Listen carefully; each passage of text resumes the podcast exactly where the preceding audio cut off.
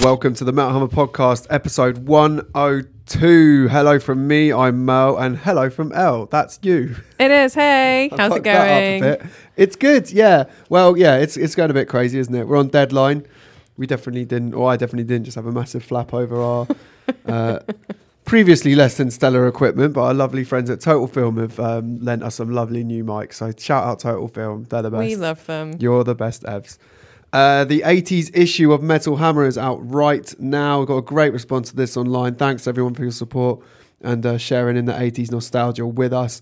All the bands, the songs, the albums, and the stories that define metal's greatest decade comes with a, a free and exclusive 80s art poster pack as well, and a very exclusive Carpenter Brut compilation CD compiled by the man himself and featuring exclusive artwork that he went and got commissioned himself as well. You cannot get this mix anywhere else in the world except with the new issue of Metal Hammer. Uh, tinyurl.com slash buy hammer to get it online or tinyurl.com slash find hammer to find your nearest store in the UK. Go get it. It is brilliant. Uh, and speaking of brilliant, we went to a few very uh, different uh, gigs this week. yeah, shall we I say? feel spoiled. Actually spoiled. I know it's been. It's. I tell you what, I can't remember uh, a start to a year where there's been so much good stuff going on in terms of shows, big shows, small shows, intimate shows, arena shows. Um, you went to see Sabaton play, and I can't believe I'm about to say this: a sold-out Wembley Arena. I know. I think it's still blowing some people's minds because I saw I after the believe it. fact there are loads of people going, "How have Sabaton sold out Wembley? I didn't know this show was happening, Yeah. etc., etc." You know, Absolutely but the incredible. people inside knew it was happening. Let me tell you. So uh, obviously Sabaton headline Bloodstock not that long ago, which It kind did, of yeah. makes it even more impressive that they've then kicked on to headline Wembley um, a few months later. Um, how are the supports first of all? Amaranthe in Apocalyptica was it? Yeah, so I just made it in for half of Apocalyptica. I didn't get there for Amaranthe. And Apocalyptica, from what I could see, people were really enjoying it. Um, it did seem to me like because they had obviously all the um, their cellos, and then they had a drummer with them, and it did seem to me like the drumming was quite overpowering, and you couldn't Okay. always hear them playing. So when I got in there, I was a bit like, this is quite a weird mix, I guess. It seemed like slightly weird. But um, I think the fact that they are so different really sparked people's imaginations and everyone was getting really into it. They played Hall of the Mountain King, which they've done before, and that sounded really cool in Wembley Arena. You're kind of like, Hall of the Mountain King's being played in Wembley Arena. This is weird. And then they did Nothing Else Matters to close, which by far and away it was the best thing. They had just really sparse percussion on that, so the strings could really come to the fore, and it just sounded a lot better, and everyone was, you know, waving the lighters in the air, and it was one of those moments. So So were they on Yeah. first? no, they were second, so I missed Amaranthe, and Oh, I you got missed there Amaranthe, and just sorry. saw a little bit of Apocalyptica at the end. Yes, fair, fair, fair. So yeah, I just kind of came in as they were doing um doing the last couple of songs really. doing their thing. Yeah. So how do a band like Sabaton go even bigger than headlining the UK's most metal outdoor festival? It was just really impressive. I wasn't at Bloodstock this year, although you were, so you may have seen this show before. But they came on with Ghost Division and there was just a ton of fire and fireworks from the very beginning.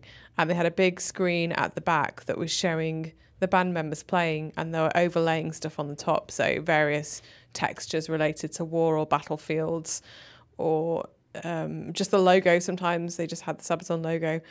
And it felt like being in a film and legitimately felt like I was in some kind of, you know, those interactive experiences you get, like where it's War of the Worlds or whatever, where you go to a place and you go through different rooms and you see things and they kind of bring it to life. It was almost like being in the Sabaton experience. It just felt like more than just some people on stage playing in songs. I was like, what is happening?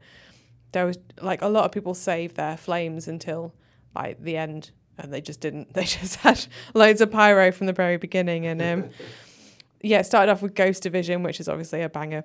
And then Great War, Massive tune. the title track from the last record, which is really kind of rousing. And I can't think of a better couple of songs to open your Wembley set with. Like that feels like bringing out the big guns at the beginning. Obviously, even though they've got a ton of other tracks people like, but that those two songs are amazing.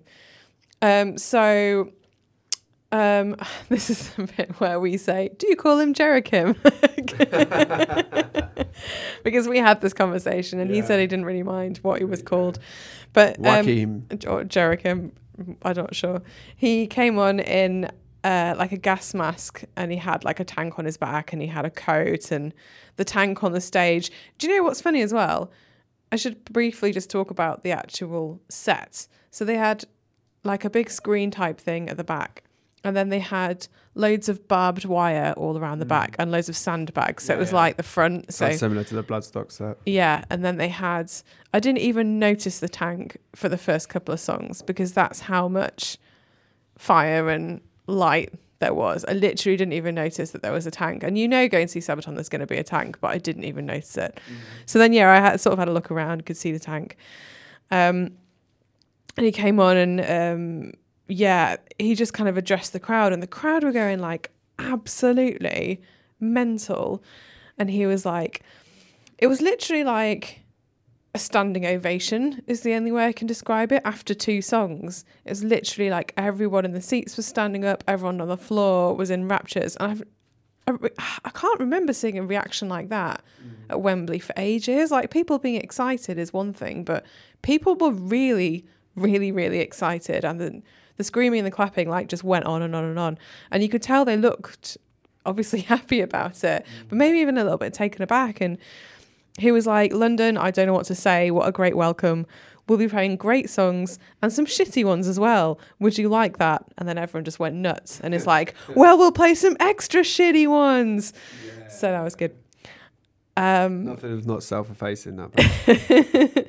so yeah, they did the Lost Battalion, um, a load more flames and visuals of flames. And then uh, he walked over to again. I hadn't even noticed this. There was like a plane on the stage, and he was like, "Oh, I'd forgive you for thinking it was a small plane, but it's actually a Hammond organ."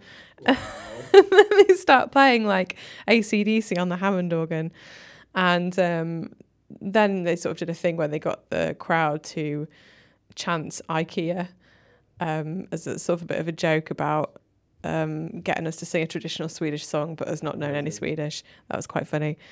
Um, the Red Baron sounded amazing. That's off the new record as well. Great, great War. That was really good.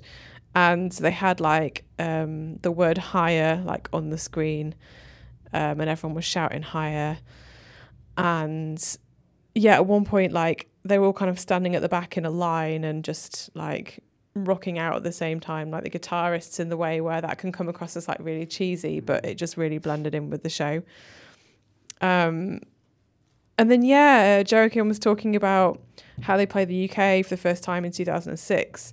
And then came back in 2007 as a headliner at the Purple Turtle, which is mad. Because when you think about that, that was an old London venue that doesn't exist. What was that, like a couple of hundred people? Um, just a little venue in Camden that people would just go to and just kind of show up to see if there was a gig on. I mean, And the first time I now saw it's Sabaton, Wembley. they were uh, they were th- opening up a bill at the Astoria that was them, DragonForce and Edguy Yeah. in like 2000 and I don't know five or something. Yeah. like, it's absolutely crazy what this band have done. And then they were saying, you know, they're sort of doing a bit of a speech about vindication. They said, people told us your music is never going to work in the UK. And everyone went, boo. and then they said, but it's sold out thanks to you. And everyone started going, Sabaton, Sabaton, Sabaton. And it was like, yeah, it was just the, the enthusiasm, like I said, was I, I was actually really like blown away. Mm. And then they got Apocalyptica on, which was cool to do a set of songs with them. Oh, so that was really nice because it just added that kind of extra texture and it felt quite epic Definitely having them suits on their there. music as well. Yeah, definitely suits their music. And you, you're kind of like, oh, it's a shame they couldn't sort of always have people on stage doing that. But that was amazing that they'd made that work with Apocalyptica. Um, yeah, there was a lot of singing along. Uh, and then Joakim was like, it's Saturday, so we better cut this short because you're all going to church tomorrow.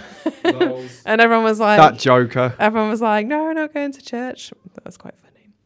Good, good bants at this at this gig. It, it sounds like. good pants.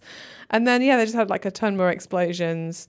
Um, Primo Victoria, which obviously, like by that time, everyone was like literally in raptures, and that's obviously one of their big songs.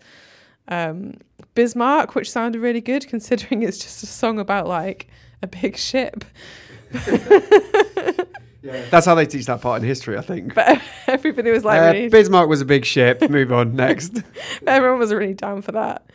And um, Joakim was like, there's usually a dip in energy, but I've seen nothing of that from you, my friends. And it's true. Like, he was just acknowledging the fact, I think, that the atmosphere was so crazy. Awesome. Um, uh, yeah, they messed around a bit more. He sang a line of Katy Perry, I Kissed a Girl and I Liked It. It's not something I think I ever need to see, but good on him for that. They did Swedish Pagans. And um, yeah, it was just it was just a mad show. Um, I don't really know what I was expecting. I mean, I knew, like I said, I knew they would have a tank, and I knew that it would be big and that they would bring some pyro. But really, just the strength of the production and the fact that it did feel like going to some kind of experience or cinema did take me back a bit because it was just really captivating. You couldn't help but look at it all the time. There wasn't one time in the set where I was thinking, uh, like I was bored. There wasn't one time when my attention was wandering because I was just taking everything in really because there was so much to look at. Amazing. I, heard, I Um, heard. I heard last night. I think they brought 17 trucks of, uh, well, 17 trucks with them, Did they really? and um, I heard apparently they might they might have had to hire their own ferry because of uh, really? getting worried about um, stuff to do with Brexit and everything else. There's a lot of uncertainty with border crossing and everything else. So they literally just brought a ferry over to Wow. like host everything over. Well, we know actually from Absolutely previous crazy. features with Sabaton, they have this ethos where if they can't make something happen that they want to happen, they will just do it themselves. Mm-hmm. That's the whole reason they've got the Sabaton cruise. Um, they've done various events in the past, like their Sabaton Festival, which they made happen because they just, yeah, they will just go out for it and they'll just make it happen themselves, which is really admirable. You know, you don't get from a small venue to Wembley without putting the effort in and really working hard and that's obviously what they've done. So much respect to them. It was honestly like I was watching people around me. There were groups of friends like all singing together, and like everyone knew all the words, and yeah, it was so impressive. Absolutely Yeah. amazing. I think. I think. really I impressive. think. Um, you know, there's a people uh, quite. Um, almost proudly overlook bands like Sabaton and, and I think Nightwish come into this category as well, where people are like, how are we going to get these metal bands up to arena status? How are we going to get these metal bands to, you know, d- like follow in the footsteps of legends and get into a certain size and all the rest of it? And meanwhile, there are actually bands out here doing it, and they're doing it by playing, I mean, the least fashionable, cool in absolutely, like quote marks like uh, kind of even kind of metal you could ever play. totally. I think I think it's absolutely amazing what they're doing. well, we talked about Five Finger, didn't we, doing Wembley Yeah, the other and day because yeah, that was similar really kind of argument as really. well. And they work really hard to get where they are, and they're managing to play these big venues. Um, I think with Sabaton, it seemed like um, on par really with that. You know, you can kind of watch them and you think, oh yeah, these guys could play download. They've got a dedicated following and a massive show.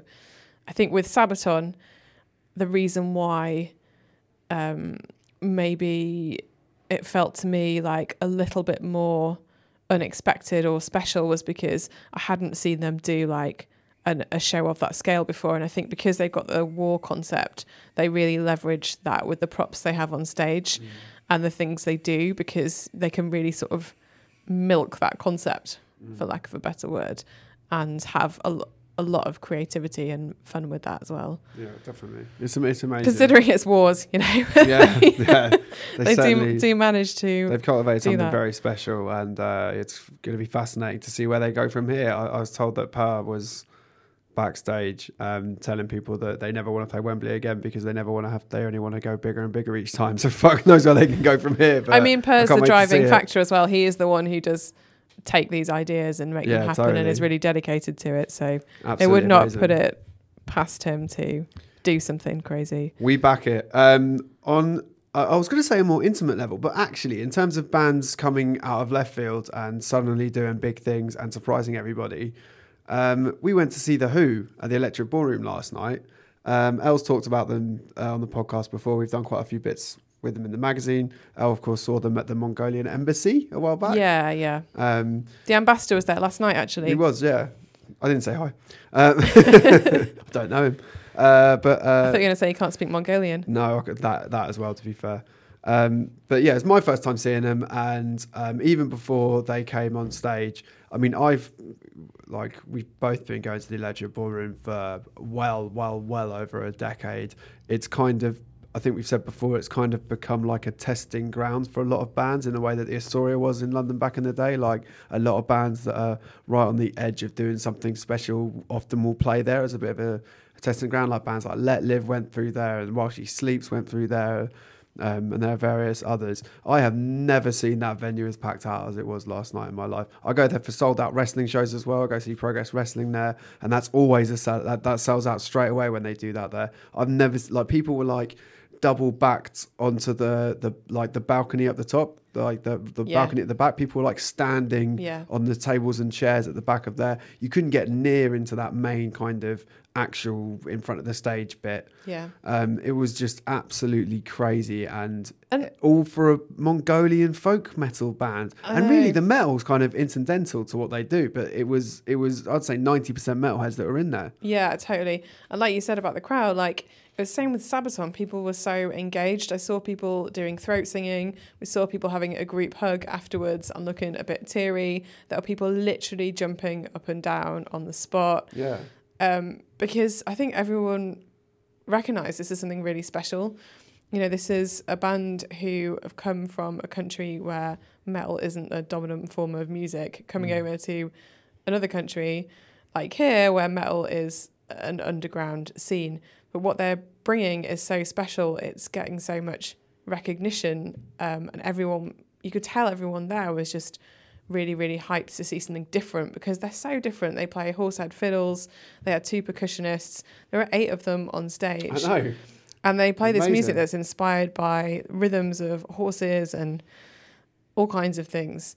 And it just sounds Lots of chatter so about old Genghis Khan.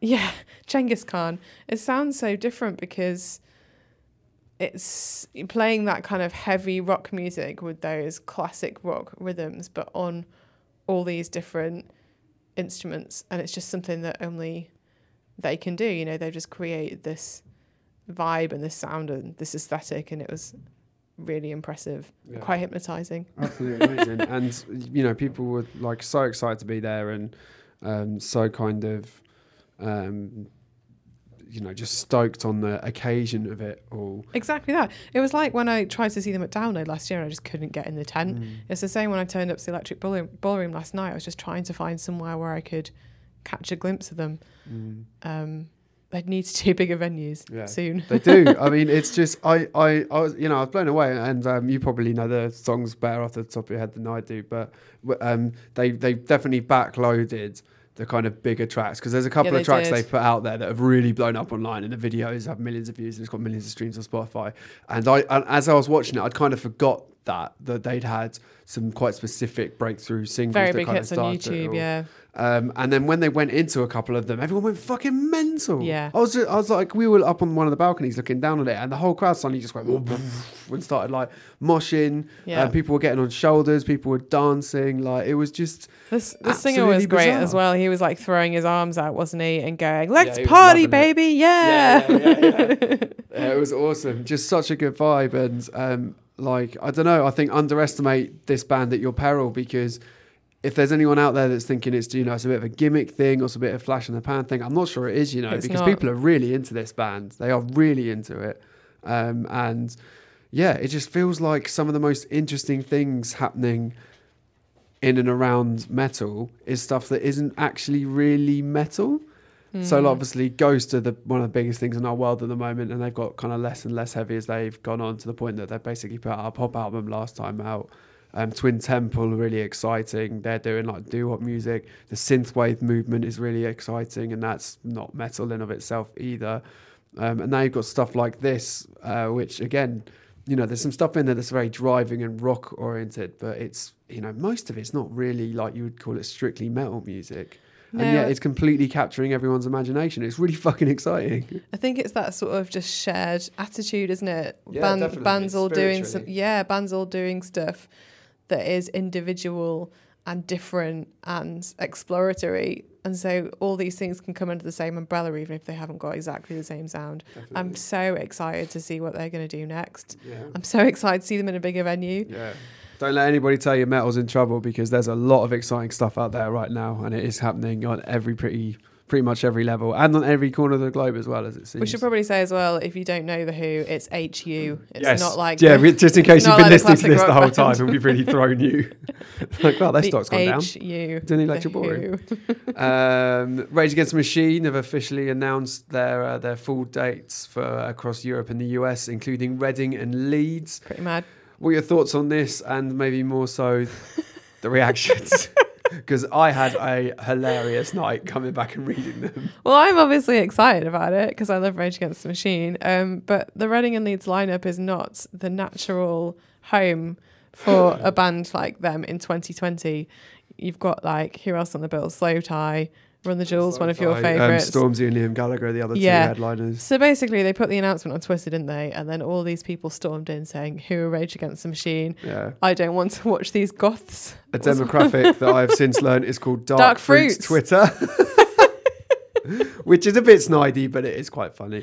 Um, uh, and so, yeah, uh, this is, I guess, this is what happens when you book a fucking amazing, but also, uh, you know, a, a, a, a Uh, heritage rock bands who haven't recorded an album of completely original material in well over two decades. No, and not A only lot of people won't have heard, of, heard what they do. not only that, but a completely different style of music. Yeah, they are they are a rock nowadays. band bordering on metal band. You know, well, we've had this discussion, haven't we? Because I would always class them as sort of metal, but technically it's kind of rock. Yeah, I Like we were just- like we were just But they're a heavy really. band. The Yeah. heavier end of rock music. And it's Rage, Rage Against the Machine. You know, twenty years ago, fair enough, that would have been a booking that matched the rest of the bill. But now it's like completely at odds with it. But like you're saying, Dark Fruits Twitter, according to Urban Dictionary, that's what a group of lads who drink strongbow fruits.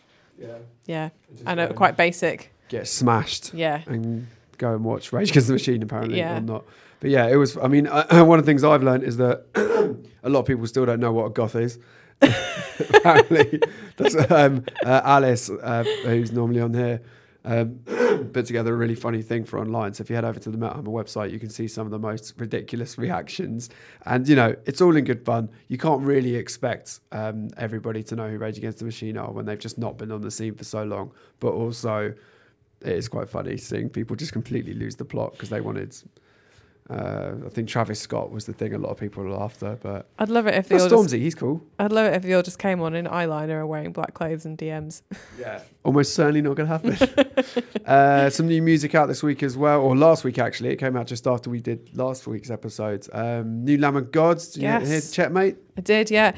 I couldn't hear good. it at first because the website kept crashing, and I was like, Oh, "Is this an indication of something to come? Like, is it you know traffic so strong? Everyone wants to hear the new Lamb of God."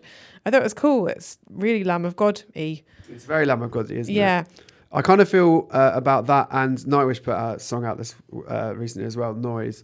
Um, I kind of feel like both of those are very solid uh, signposts for you know we are these bands. This is what we do. absolutely. we haven't gone yeah. completely out of the box, but I'm also hoping they're not totally uh, representative of the album. I'd hope to see him, hear more and see a bit more from Yeah. something a bit a bit different and um, you know something just a little bit more on the albums. I think, but it's a solid enough starter for me. I was expecting with Lamb of God that they'd probably go into politics on this record because they are quite political, and with everything that's happened in the states in the last few years, I thought they might go down that road. And I do like the sort of the American scream refrain. I think that's really cool. And um, you know, make America hate again. It's like Lamb of God are pretty good at doing sound bites at the end of the day. Um, and there's some good ones in there. So I think there's going to be quite a lot of anger on the new record, which Um, I welcome. very excited about it. They've also announced a massive tour alongside Megadeth, Trivium in Flames that's heading across North America uh, later this year. That's going to be massive. Uh, Code Orange put a new video out as well. Just before you say that, actually, can I just pause you? Because I just want to draw your attention. You, we obviously just talked about the new Nightwish song "Noise," but you do have to watch the video because it's absolutely. Yes, there is a video. I haven't actually watched it yet. No, it's mad. Okay, so it's all noise. The song is about kind of being on your smartphone and the noise in social media and society and all the rest of it, which a lot of bands are talking about now. But the video is classic, insane Nightwish. There's Tuomas in an insane hat. There's Floor An wearing. insane hat. Well, you have to watch it. I can't Okay. describe it. There's Take your word for Floor. Wearing a big dress that's like a cage that a child is trapped in. There's literally a child trapped in her dress. Sure. And there's band members in these big baths of black tar, basically wearing fetish rebreathing equipment. And if you don't know what that is, don't look it up at work. I was just going to say, I don't know what that is. I thought I was fairly well versed, but apparently not. Let's just say, rebreathing. yeah, equipment. let's just say there's a hose that is attached to your. Okay, I do know what that is. okay. Yeah. All So right. anyway, Okay. I didn't know it's- that. I didn't know it had such a civilized name, to be honest. wow. But honestly, you can't just hear the song for this. N- You can't just hear the song. You have to watch the video because the video I will do that. it's literally just like Alice in Wonderland goes, Torture Garden. yeah, goes critique of social media. I'm like, what is happening? Well, Yeah. there, so that's out there, and as well as that, um, it's great. I- I've said this before, but it's so great that bands are still out there creating uh, interesting, creative videos because I think it's a really important medium still. Uh, and speaking of which, the new Code Orange video is out as well now, called "Swallowing the Rabbit Hole." Also, tons of stuff going on in that. I think the track's Fascinating. absolutely banging, um, and I think the video looks great as well. It looks so like high def and intense and kind of um, weird and like oh, I don't know. I, I love it. I think it's great. It's really cinematic, and maybe I'm just drawing something where there isn't anything there. But is it a Matrix reference going down the rabbit hole? Because yeah, a lot be. of the aesthetics are very Matrix, and he's got the long coat at the end. And I just wondered because it's like a mini movie if there was something going on there. Yeah, there's a lot of shit to unpack, but uh, yeah, you can see all those at Metal Hammer right now, or probably on YouTube if you want to skip that particular part of the process. Also, Jamie singing now. He's on the mic. yes, of course. Yeah, that's a really Yeah. good point. He's now um, they've now got a drummer in who appears to be someone masked, and uh, Jamie's now looking like he's a fully fre- fledged. Uh, frontman, which is very interesting. We should probably ask him about that We probably and uh, should. introduce it in an excellent feature in an upcoming issue of Metal Hammer or something. Hmm? Hmm? Can I also say there's a real rabbit in the vi- that video, which um, I'm totally obsessed with. Very, very important So- information. Yeah. Uh, album of the week. Shall we do it? Let's do it. Let's not keep that for the theme tune. That was rubbish. Uh, there's loads of new stuff out this week. Um, Anvil, Legal at Last. Uh, we've actually got a big interview with Anvil in our 80s issue that's out Yeah. right now. Uh, the new Kvelertak album, Splid. Um, we're not going to talk about that one so much, but if you have been a Kvelertak fan over the last 10 years since the debut came out, Oh, 10 um, years. For my money, it's the best thing they've done since the debut. Easily, they really sound like you want Kvelertak to sound again after a bit of a weird sidestep on the last record. So definitely go get that. Uh, Ihsahn's new uh, EP Telemark is also out. El's got a cool thing with him coming up in a future issue as well. Uh, new albums by Necrowretch and Godthrymm also uh, out this week. Um, but I think the album that's certainly the biggest talking point, at least, uh, is a new one from Suicide Silence uh, which is out on Friday via Nuclear Blast and is called Become the Hunter. Um, what did you think of the self titled album? Because it was probably, I don't think it's a stretch to say it's probably the most divisive album of was it 2017 it came out, Yeah. 2018, whichever I- year it came out. I didn't mind it as much as everyone minded it because I'm into nu metal and I was like, at least they've done something different and they're not doing the same old thing. So I found it interesting, but I found it incoherent at the same time. I like the idea not more than the incoherent, incohesive, not cohesive. Let's go with that. I found it not to be very cohesive. So I was a bit like, yeah, props for doing that, but it doesn't feel to me like it's the most amazing thing they've ever done. And it doesn't really feel like it's particularly tied together. Yeah, exactly. I mean, You Can't Stop Me was an absolutely awesome record, and um, oh god, I've forgotten. I've forgotten what the album what the album before was called. Black Crown? No. Eh, I'm going to do a Spotify thing while I talk. But yeah, I thought the last two records before that were great. I wasn't so sure about the self-titled. I liked the idea. I wasn't massive on the execution, if I'm being absolutely honest. Um, and if you feel the same way, uh, to be honest with you, I kind of hope that they might take some of the ideas of the last record and turn that into something truly expansive and interesting. Um, and they haven't really. There's a few signs that they've done that. Yeah, it was the Black Crown, by the way, uh, that was out before um, uh, You Can't Stop Me. Um, but yeah, there's some signs here that they are they are they have taken like a little bit of what they were doing on the last record. There's a few interesting kind of side steps and some interesting soundscapes and some more kind of uh, atmospheric flourishes that they've got on here. Um, but for the most part, certainly for the first half of the album, I'll definitely say it's a Suicide Silence getting back to doing what people know and love them for, which is guttural, heavy, uh, deathcore. And I mean, when I say deathcore, um, the first song, Two Steps, is, is pretty much just a straight up death metal song. Um, and it's one of the best songs on the album as well, I think. Um, so, it, yeah, it's very much Suicide Silence as we know and love them. Um, it's. It's hard to know how much I guess their hearts are in this album because Eddie was so intent on pushing them in this new direction and really flying the flag and going, this is who we are now, this is what we're doing. And so, in some ways, it feels like a slight step backwards. But at the same time, I definitely like it more than I did the last album. So it's one of those weird things where they've probably had to compromise some ambition in order to kind of find themselves again a little bit. Um, but there's like I said, there's some cool, interesting stuff on there. Um, I like, the, I really like this the song "Skin Tight" with the very memorable refrain of "I want to wear your skin." Um, I want to wear all of your skin. Excuse me. Um, yeah, you don't want a piece of it. Yeah, definitely. Um, uh, and th- I think I feel like there's a little bit of a Code Orange vibe on that track as well, like those little kind of off-kilter uh, um, flourishes of like weird ambient noise and all that kind of stuff. Um, it's I mean it's almost more of a hardcore track than a than a deathcore or death metal track, Skin Tight. So that's quite an interesting one. Um, God, there's loads of good stuff on there. Uh, the riffs on Death's Anxiety are absolutely huge. Again, as always, there's riffs all over this album. Um, those kind of really big, juddering, meaty riffs that um, are such a staple of uh, most of their work so far. Um, Eddie's vocals are absolutely unbelievable. That you know, again, it's probably a bit less variety than there was on the last album from him, but he is really is one of the best in the game for those low guttural growls and those high end squeals. Um, there's all that kind of stuff on here. Um, yeah, I think there's loads of good stuff going on. Like in in hiding has some cool melodic bits on it as well.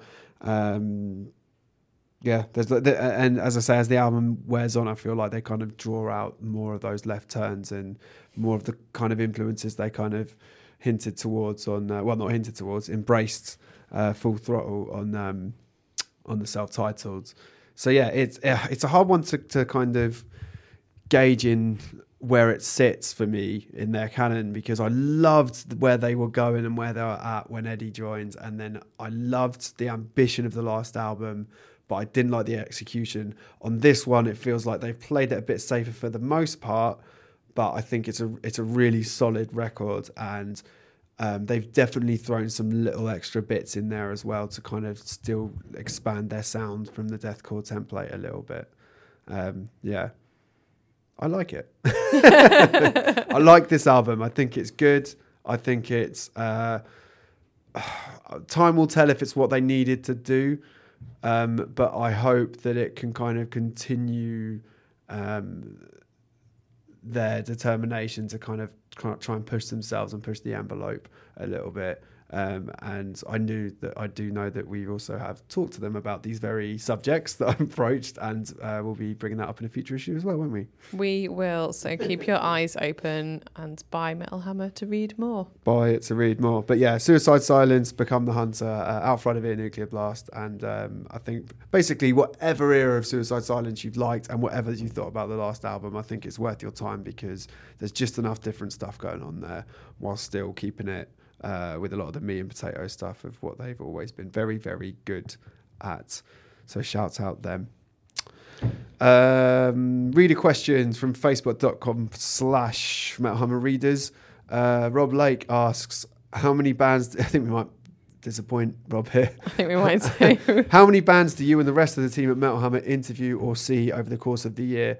And then he adds, and I meant unsigned bands.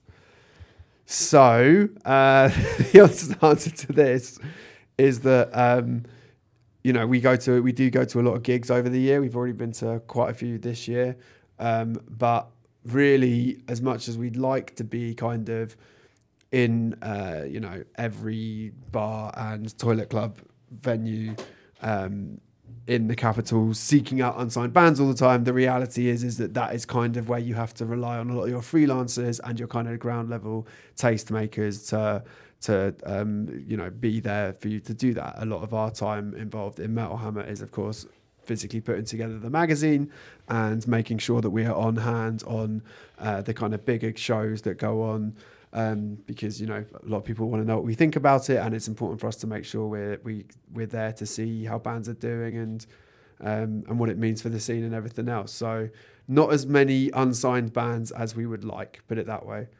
I think the last time I saw an unsigned gig um, is any time I've been to some of the, the very decent Bloodstock Metal to the Masses shows, which I try and get out to a couple of each year.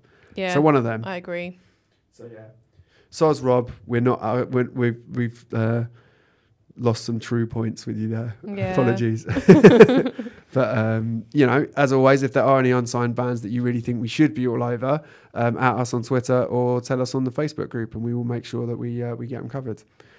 Uh, Mark Baker asks, "Is it enough for bands to just write good songs anymore, or are theatrics theatrics and gimmicks needed for bands to take the next step?" So he's obviously thinking of people like Ghost and Parkway Drive, and Yeah. all the rest Oh, it's it. a tough one, isn't it? Because I don't think gimmicks are needed, but I do think having something that you can use in a performance helps you.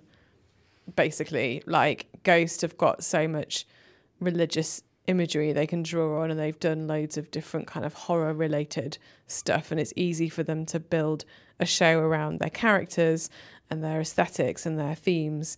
Parkway Drive really stepped up in the last couple of album cycles and they've taken inspiration from Rammstein they brought in loads of pyro. So that's got them noticed. So I don't think you need theatrics because obviously, you know, you can you can just work hard and get somewhere, but I do think it helps. Um, but you need good songs as well. Like none of those bands would be any good if they just came on and had some fire and just sounded like crap and had rubbish songs. So definitely, don't know, it's balance, isn't it? It's a mixture of both. I think so. A I good mean, show and good songs. If you look at the bands we talk about that are making waves, we've just talked about the Hu and, and Code Orange on this podcast, and you know the Hu. Okay, the Hu are very different, and they probably have uh, an appeal based on that a little bit. But at the same time, that's not really a band relying on like hokey gimmicks so much as just doing things that represent where they come from. They literally Um, just came on stage and played their instruments. Yeah, And just did it really well. Exactly, um, and you know, Code Orange, they they they are there are no kind of gimmicks there really. That's just a band that play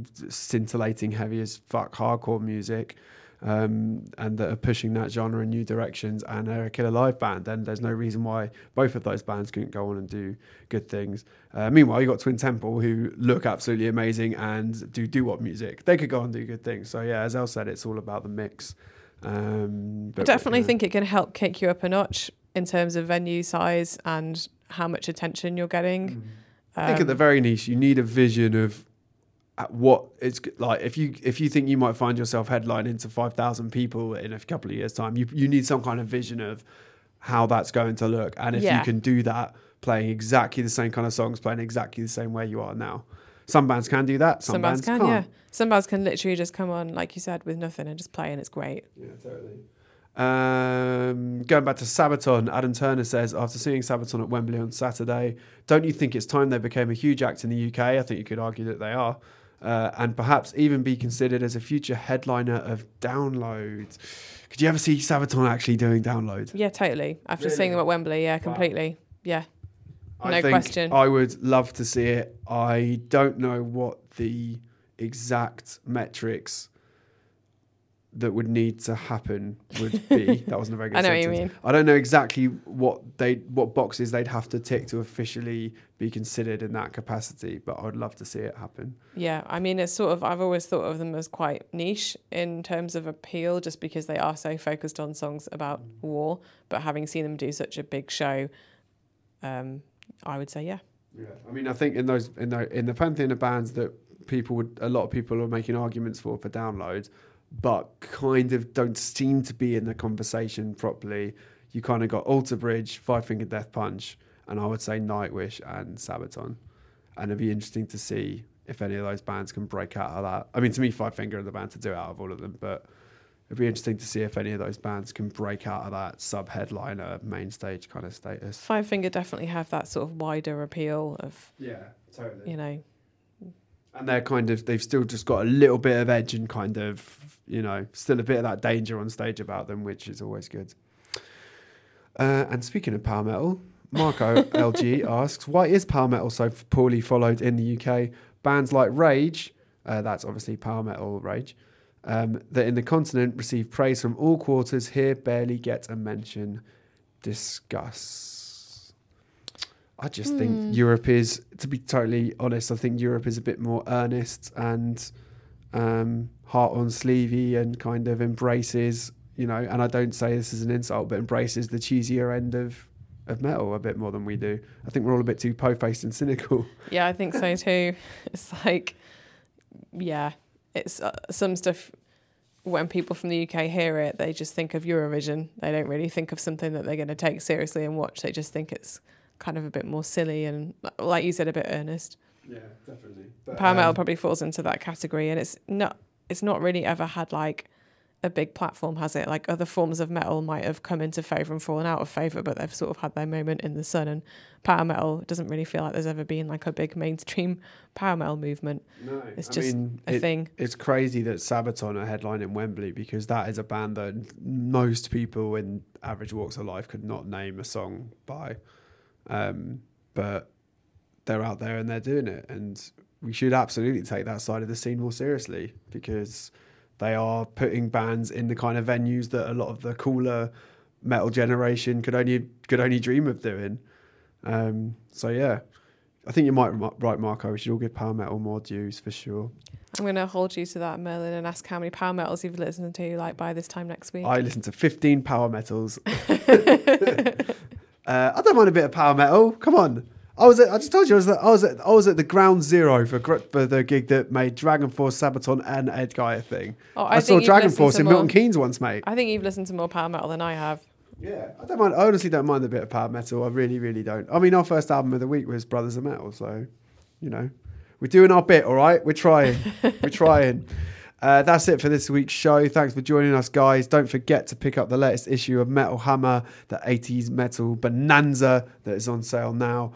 Um, I'm not going to be here next week. Uh, I'm off um, to Norway to do a little something with uh, Attack, which I will reveal more about uh, very soon. Um, I'm also going to the Brits next week, Elle. Are you? How about that? How about that? Gonna go scope it out. Um, I don't know if anyone listening to this will want me to review the Brits, so maybe I won't. But I thought you just said you weren't going to be here. uh, oh yeah, the week, the week after. I'm sorry, the week after. We're all going to be on the edge of our seat waiting for you to return. Ooh, but Elle and Alice, no, Alice isn't here either, is she? It's just me right now. Elle will just be here talking into a microphone next week, Hopefully with somebody else. hopefully with somebody else. Um, but yeah, in the meantime, stay safe, everybody, and uh, cheers. See you soon. Bye. Bye.